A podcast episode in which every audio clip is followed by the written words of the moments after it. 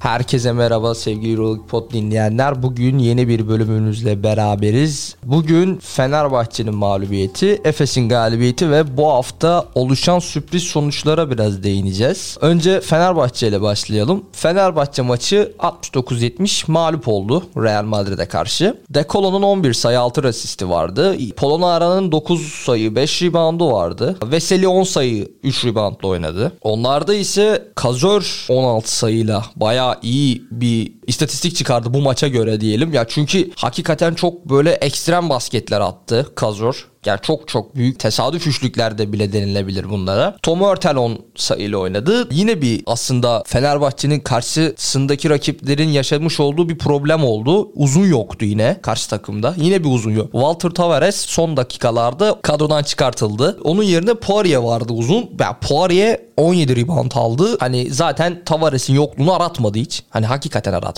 5 sayı 17 reboundla oynadı. Carlos Arosen iyi bir maç çıkardığını ben düşünüyorum. Özellikle son periyot. Hani gerçekten üstüne koya koya gitti. Bence yani bu galibiyette hakkı vardır diye Carlos Arosen'in de yadırganamaz. Böyle bir katkısı oldu. Önce hani şimdi maçın analizine bakacak olursak. Şimdi Fenerbahçe maça çok güzel başladı. Hani hakikaten kimse böyle başlamasını beklemiyordu Fenerbahçe'nin. İlk çeyrek 10'a 15 bitti ve hani, hani birçok kişi dedi ki tamam hani Fenerbahçe eğer bu maçı bu şekilde götürürse muhtemelen kazanacak. Hani bu hakikaten böyleydi. İlk yarıyı da aslında iyi kapattı Fenerbahçe. Yani ilk çeyrek işte 10'a 15 bitti. İkinci çeyreğe de baktığımız zaman 35'e 41 bitti ikinci çeyrekte. E şimdi yani toplam skorlara baktığınız zaman da 25-26 yine Fenerbahçe bir, bir, bir sayıda olsa önde çıktı. Pablo Lasso da tabii bir anda boşluğa düşmüş oldu. Hani bu rakamları görünce. Özellikle kimse beklemiyor. Çünkü Olympiakos maçındaki savunmanın aynısını Fenerbahçe'de yaptı. Ve hani rakibini 35 sayıda tuttu ilk yarıdan. Bu hani Real Madrid'de 35 sayının altında tutmak çok büyük bir iş yani hani hani eğer 35 sayının altında tutuyorsan sen maçı kazanırsın demek oluyor bu. Real Madrid eğer ilk çeyrekte tutarsan. Yani mücadele Fenerbahçe'nin mücadelesi çok iyiydi. Top paylaşımı gerçekten süperdi. Savunma hakikaten olağanüstü bir savunma gösterdi Fenerbahçe. Yani ilk çeyrek ilk yarıda 35 sayıda tuttu rakibini. Bu gerçekten büyük bir başarı. Tabii şimdi enerji var Fenerbahçe'de ve pota altında onları biraz hakikaten patakladık. Bu da tabii Poirier'in Poirier sadece Poirier'in olması, Tavares'in olması olmamasında da tabii ki de bir etkisi var bunun. Ancak hani dediğimiz gibi enerji ve takımın göstermiş olduğu enerji cidden çok üst düzey ve ben hani Fenerbahçe'nin şu anda bir şeyler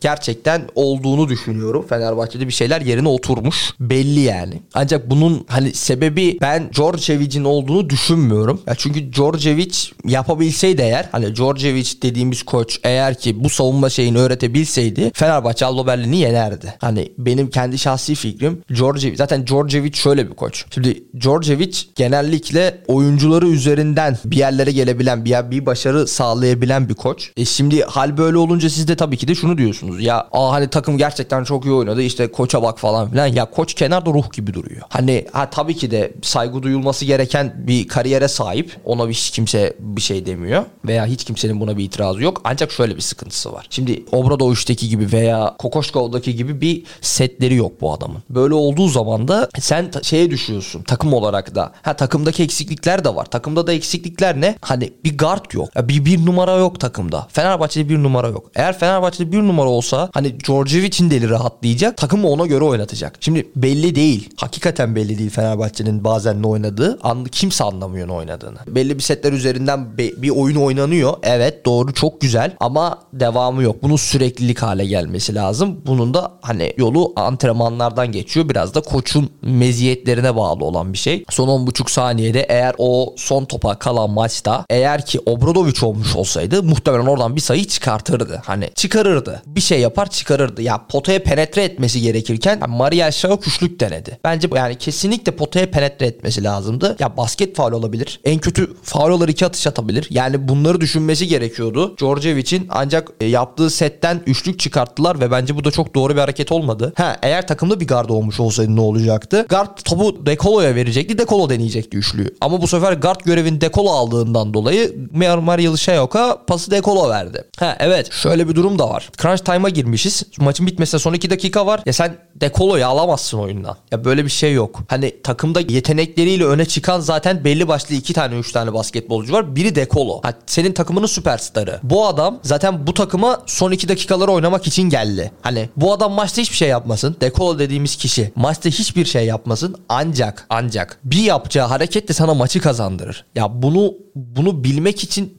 yani kimsenin alim olmasına gerek yok. Hani dışarıdan bir basketbol sever bile bunu anlayabilir ve onu son 2 dakikada oyunu tutabilirdi. Djordjevic hani çok yanlış yaptı o konuda. Hani 2 dakikada acaba ne yaptı? Hani neyi dinlendirdi acaba? Çok merak ediyorum. Hani onun da sorulması gereken bir nokta. Bir nokta daha var. Hakem üçlüsü. Şimdi hakem üçlüsüne şu şekilde değinmek istiyorum. Yani Fenerbahçe bu maçı hak etti. Fenerbahçe bu maçı kesinlikle hak etti. Yani bunu kimse yatsıyamaz, yadırgayamaz. Panathinaikos maçındaki gibi bir maç izledik. Son dakikalara gelince bu hakemlerin yani oyuna etki etme isteği mi, arzusu mu, hani kıpraşıyor mu anlayamıyorum. Ancak şöyle bir sıkıntı var. Yani maça bu kadar etki etmemeleri lazım. Maça bu kadar etki etmemeleri gerekiyor. Şimdi maç oynanıyor. Ya Melih'in yaptığı pozisyonu sen iki kere üç kere izliyorsun. Sonra bir anda sportmenlik çalıyorsun. Yani gerek yok. Ya bunlara gerek yok. Aynısını biz Panathinaikos maçında da gördük. Yani gitti hakem baktı. Aa dedi bu dedi faul dedi sportmenlik dedi. Gitti sportmenlik dışı çaldı. Şimdi maçın son dakikalarındayız ve hani bu şekilde adrenalin olabilir. Melih zaten bilerek yaptı faulü. Onu kendi de kabul ediyor. Ancak yani bu sportmenlik dışı bir faul değil. Ya bu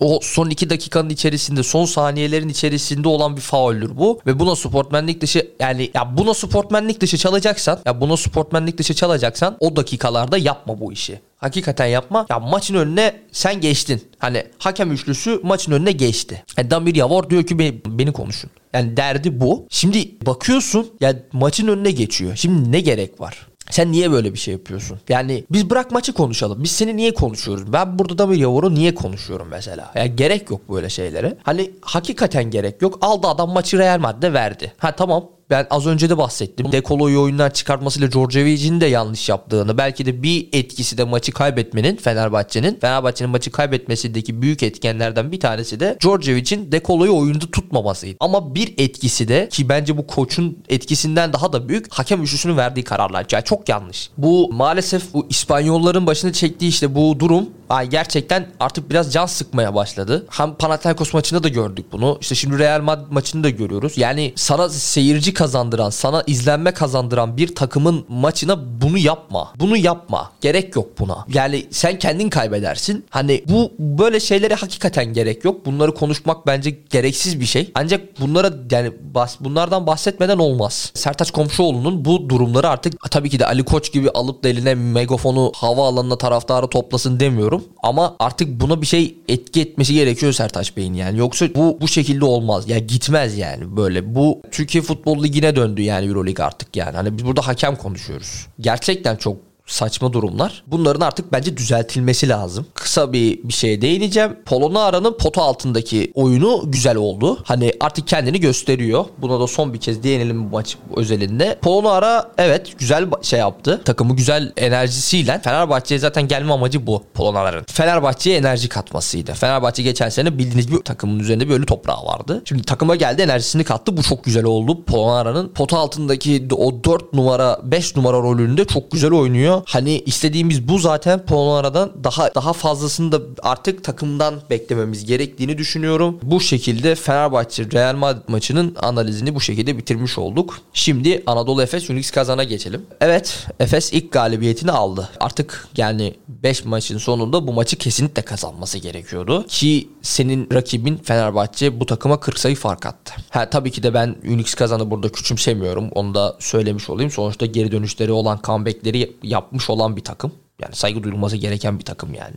Ancak hani bu maçı kazanması gerekiyordu Efes. Misic yoktu başta. Bu biraz belki Efes için sıkıntı çıkarabilir düşüncesiyle biraz hareket ettim ben. Ancak ekstralarla yani Efes'in geçen sene Euroleague şampiyonluğunu kazandığı taktikle ekstralarla Efes bu maçı kazandı. İşte o ekstraları kim verdi? İşte Brian Dunstan verdi. Thibaut Price verdi. Şimdi Adrian Moerman verdi. İşte Larkin mesela kendi de değildi. Ya bu adamlar oyuna skora etki ettiler. Direkt kendilerini gösterdiler. Ekstra kattılar takıma. Efes bu maçı bu şekilde kazandı. Şut tercihleri ve set temposu yani şut şutlarda bir sıkıntı var. Şutlarda bir problem var. Çok açık bir şekilde şutlarda bir sıkıntı var. Zaten hani Efes'in genel mantığı şu. Hani şu şekilde ilerliyor. Bir şekilde topu içeride döndür. Topu Missic'e çıkar, Larkin'e çıkar, şut denesin. Veya herhangi bir basketbolcu topu içeriye penetre götürsün. Ama bu Misic veya Larkin değil. Gel veya Boboa. Boboa da aynı şekilde. Larkin, Misic, Boboa. Yani Efes genellikle bu üçlü üzerinden döndürüyor takımı. İşte Ergin Ataman bir set çiziyor. Ne yapıyor? İşte diyor ki topu şey yapın, içeriye götürün. İşte iki tane screen yapın. Topu en sonda buluşturacağınız kişiler. Misic, Larkin, Boboa. Eğer bu adamlar günündeyse Efes 100 sayı bile atar. Ancak bu adamlar eğer gününde değilse, eğer kendilerinde değilse veya takımda bir eksiklik eksiklik çıkarsa ki geçen maç gördüğümüz gibi işte Larkin kendinde değildi bu maç. Misic yoktu. Boboa da bir şey diyemiyorum Boboa'ya da. Hani tek başına artık ne yapabilir?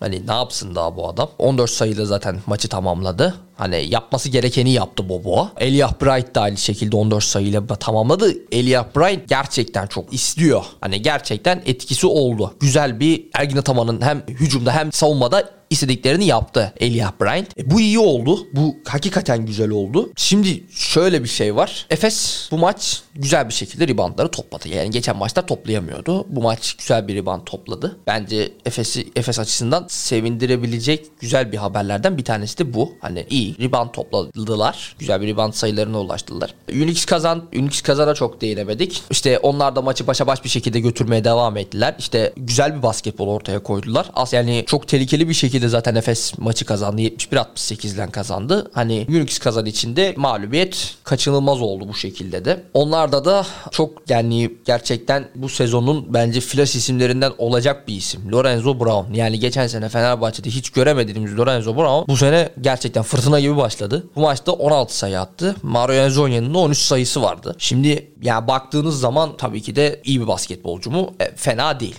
e, hani çok kötü basketbolcu diyemem. Ancak bu kadar ekstraları olması beni gerçekten şaşırttı. Hani açıkçası. Şimdi tabii sürpriz maçlara gelecek olursak güzel bir haftaydı. Olimpia Milano Asvel maçı yani Milano maçı son çeyreğe kadar geride geldi. Son çeyrek yani 3. periyotta son eşitlediler. Asvel çok güzel oynadı. Yani Asvel hakikaten hani Okokbo'yu tutamadı Milanolular. Yani 25 sayı attı Okokbo. Ondan sonra Christopher Jones da aynı şekilde 12 sayıyla oynadı o. Hani bence gerçekten çok güzel oynadılar. Hani Okobo'yla ve Christopher Jones çok güzel bir ikili olduklarını kendilerini gösterdiler. Antetokounmpo'nun kardeşi Costa Antetokounmpo. O da 5 reboundla oynadı. O da fena bir rakam değil kendisi açısından. Yusuf Afol, Yusuf Afol biraz kötü oynadı. Ben beğenmedim. Zaten onu da çok oynatmadı koç. Hani 6,5 dakika oynadı kendisi. Yani aslında daha daha fazla bekleneni verebilirdi. Ancak hani muhtemelen uzun olarak artık Costa Antetokounmpo diye görünüyor bu takımın veya Anthony Diot